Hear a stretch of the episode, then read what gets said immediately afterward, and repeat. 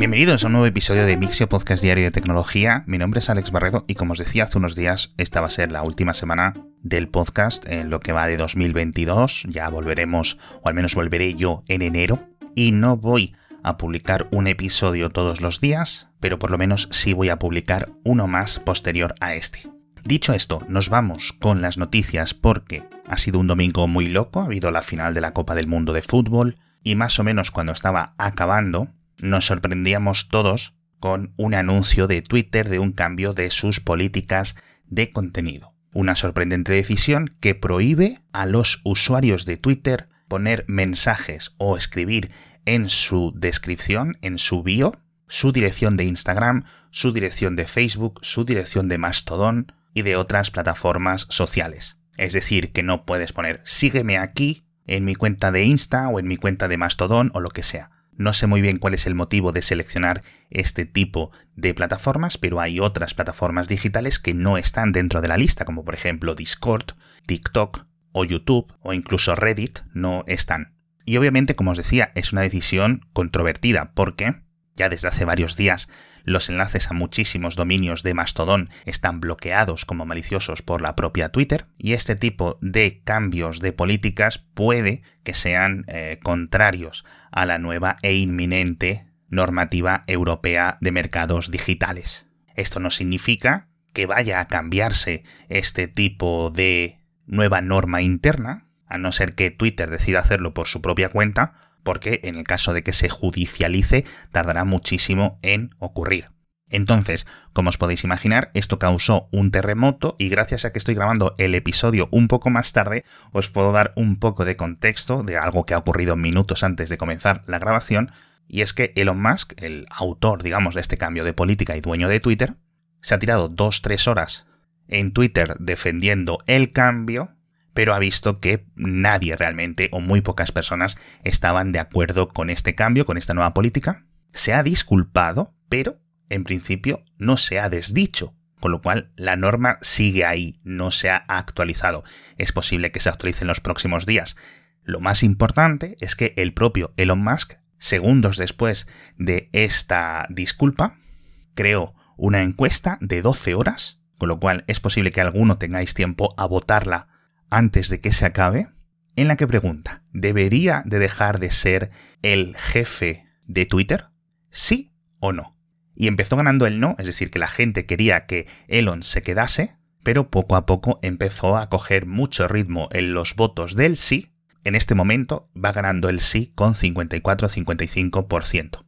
Esto no significa que Elon vaya a vender Twitter, simplemente que esta encuesta le anime a buscar a algún amigo que le sustituya al frente de la plataforma digital. De nuevo, puede que lo haga, puede que no, o puede que ponga a alguien y luego realmente sea él el que esté llevando todo, digamos, desde las sombras, pero bueno, la verdad es que más entretenido no puede estar la cosa. Nos vamos a una noticia triste, ¿no? Tristísima. Y es que recordaréis que en julio o en agosto Reuters publicó una investigación sobre el uso, o mejor dicho, el abuso de la mano de obra infantil en Estados Unidos, en concreto, entre los proveedores de Hyundai y de Kia, de los dos fabricantes de coches coreanos. De nuevo, aclaro, esto es en las fábricas de los proveedores, no en las fábricas de Kia y de Hyundai. Esto obviamente causó muchísimo revuelo, lo contamos aquí, las autoridades han empezado a investigar y Reuters ha publicado otra actualización de su reportaje con más datos en los que revela que esta mano de obra infantil iba mucho más allá de lo que se pensaba. Estamos hablando de por lo menos una docena de niños trabajando en estas fábricas, algunos de tan solo 12 años. No estamos hablando de alguien con 17 años y 7 meses, no, estamos hablando de 12 años. Además que Reuters no revela la identidad de esta niña, porque en concreto dan el detalle de que es una niña, y dice que mide aproximadamente unos 4 pies de altura. Para que os hagáis una idea, esto es como metro 20. Es decir, es imposible que una niña de 12 años y un metro 20 sea confundida como una adulta. Y además de este caso, otros niños de 13, de 15, de 16 años. La mayoría procedentes de América Central en situación completa de exclusión dentro de Estados Unidos que se han visto obligados a trabajar en estas fábricas para poder traer un poco más de dinero a su casa. Lo más grave de todo es que parece que algunas agencias de trabajo o de contratación que consiguen empleados para estas fábricas de proveedores lo estaban haciendo a sabiendas y estaban básicamente manteniendo una red de inmigración de menores de zonas empobrecidas de América Central. Es decir, que era una mafia. Esto es, te digo, increíblemente grave. Estamos en 2022, así que vamos a ver en qué acaba la cosa. Nos vamos a otra parte del Atlántico, a Corea del Norte, porque han tenido también un fin de semana muy entretenido, al menos sus ingenieros militares, porque han lanzado, si no lo he contado mal, tres misiles y un cohete. El primero, si no entiendo mal la cronología, ocurrió no sé si el viernes o el sábado, y fue un misil intercontinental, de los que Corea del Norte ya había probado, pero en esta ocasión con una muy importante novedad técnica, y es que es de combustible sólido, es decir, que puede llegar mucho más lejos y hacerlo mucho más rápido. Unas horas después, no sé si 24 o 30 horas, lanzaron otros dos misiles, en esta ocasión más viejos a nivel tecnológico, de combustible líquido, y posteriormente, esto ya creo que fue el domingo, lanzaron el cohete. Y a bordo de este cohete, un satélite de reconocimiento, y que parece que está funcionando bien porque han publicado una fotografía de este satélite cuando estaba sobrevolando Seúl, en plan amenazante. Así que, otra cosa no, pero a nivel tecnológico, en Corea del Norte están llevando un 2022 increíble con todo este imperio de criptomonedas y toda esta industria espacial barra militar que están desarrollando a un ritmo increíble. Los que son los reyes de la industria espacial sigue siendo la gente de SpaceX, que también este fin de semana ha lanzado muchísimos cohetes y ha roto tres récords. El primero es que uno de sus Falcon 9 ya ha ido y ha vuelto del espacio 15 veces. El anterior récord lo tenía este mismo cohete, que en septiembre cumplió su vez número 14. El segundo récord de SpaceX, que también se supera a sí mismo, es que ha lanzado estos tres cohetes con solo 33 horas de diferencia, es decir, 33 horas y unos pocos minutos entre el primer y el tercer cohete. Que esto ya estamos hablando casi que tiene más ritmo que muchas estaciones de autobuses. El anterior récord eran 36 horas, casi 37. Y por último, esto no sé si es un récord específicamente, pero con estos tres lanzamientos han superado ya los 200 entre los Falcon 1, Falcon 9 y Falcon Heavy. Y siguen las preparaciones para ver si, oye, a principios de 2023 prontito vemos despegar la Starship, porque la verdad es que hay ganas después de lo bien que ha salido la primera misión del SLS. Y hablábamos de combustible antes, y precisamente vamos a volver a hablar de combustible ahora, porque ya sabéis que este último patrocinador del año de Mixio es BP, con esta promoción que llevan desde hace muchos meses de ahorro de hasta 40 céntimos por litro en Península y Baleares. Cuando vayas a repostar con la aplicación Mi BP, en cuestión de segundos te das de alta, si no estás dado ya, la puedes descargar en tu móvil, iPhone, Android o el que sea. Y ya digo, es súper fácil conseguir este ahorro a la hora de pagar. Básicamente enseñas un código QR y listo. Entonces, como os estoy contando, los precios de la gasolina y del diésel están bajando mucho, así que aprovechad, sobre todo ahora que nos movemos mucho en Navidades. Y recordad que si estáis en Canarias tenéis 35 céntimos de ahorro por litro y el plan de combinación de beneficios de los establecimientos Dino y de que lo tenéis toda la información en plandinobp.es. Y vamos a hablar de software. Ahora, lo primero es una actualización sorpresa por parte de TikTok, que va a empezar, o mejor dicho, ya ha empezado, a mostrar vídeos en horizontal. A mí esto me saltó hace unos pocos días. No estoy usando mucho TikTok estas últimas semanas, es cierto. Ya conocéis de mi adicción a esta plataforma, pero oye, me estoy quitando. Pero bueno, cuando veas dentro de la aplicación un vídeo tradicional, un vídeo digamos apaisado o en 16 novenos, la aplicación te lo va a mostrar encuadrado en el centrito de la pantalla, pero si giras el teléfono, que te va a salir una pequeña indicación para hacerlo, el vídeo se va a ver a pantalla completa. Esto es interesante porque a ver qué es lo que están preparando. Ya hemos contado aquí que han ido expandiendo el límite de duración de los vídeos.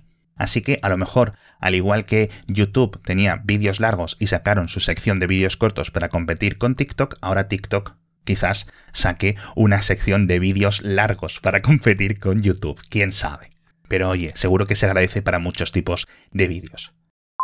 La siguiente noticia también tiene que hablar de software, pero en esta ocasión no es una novedad, sino un mantenimiento o una promesa de mantenimiento. Y es que el vicepresidente de la división de dispositivos de Amazon ha dicho que la compañía va a seguir apostando por Alexa, por los dispositivos Echo, los dispositivos Kindle, etc. Y todo esto tiene que ver porque se filtraron hace poco unas decisiones de unos planes internos para despedir a unos 10.000 empleados en múltiples zonas, eh, en múltiples divisiones de la compañía, pero principalmente 2.000 iban a ser de la división de dispositivos. Entonces mucha gente se estaba preguntando, ostras tú, ¿va Amazon a dejar de fabricar o a dejar de centrarse en Alexa o en los Echo o en los Kindle, etcétera? Y dicen que no, y que además van a seguir con apuestas arriesgadas como el proyecto Kuiper, este de los satélites, como las inversiones en coches autónomos, etcétera.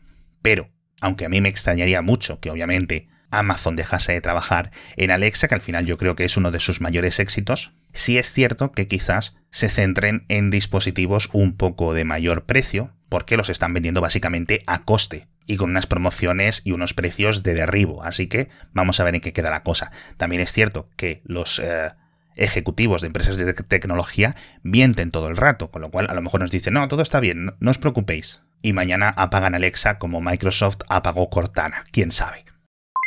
El que se abandona, y con esto ya cambiamos de noticia, es también por sorpresa John Carmack, el mítico programador que después de 10 años en Oculus deja Facebook o Meta, como queráis decirlo. Y además dimite dejando una carta abierta con palabras muy duras para Mark Zuckerberg y para el resto de plana mayor de Facebook, con muy buena educación, eso sí, pero básicamente se le nota muy, muy frustrado con la dirección de la empresa a nivel de realidad virtual y de otros campos. Jolines, John Carmack.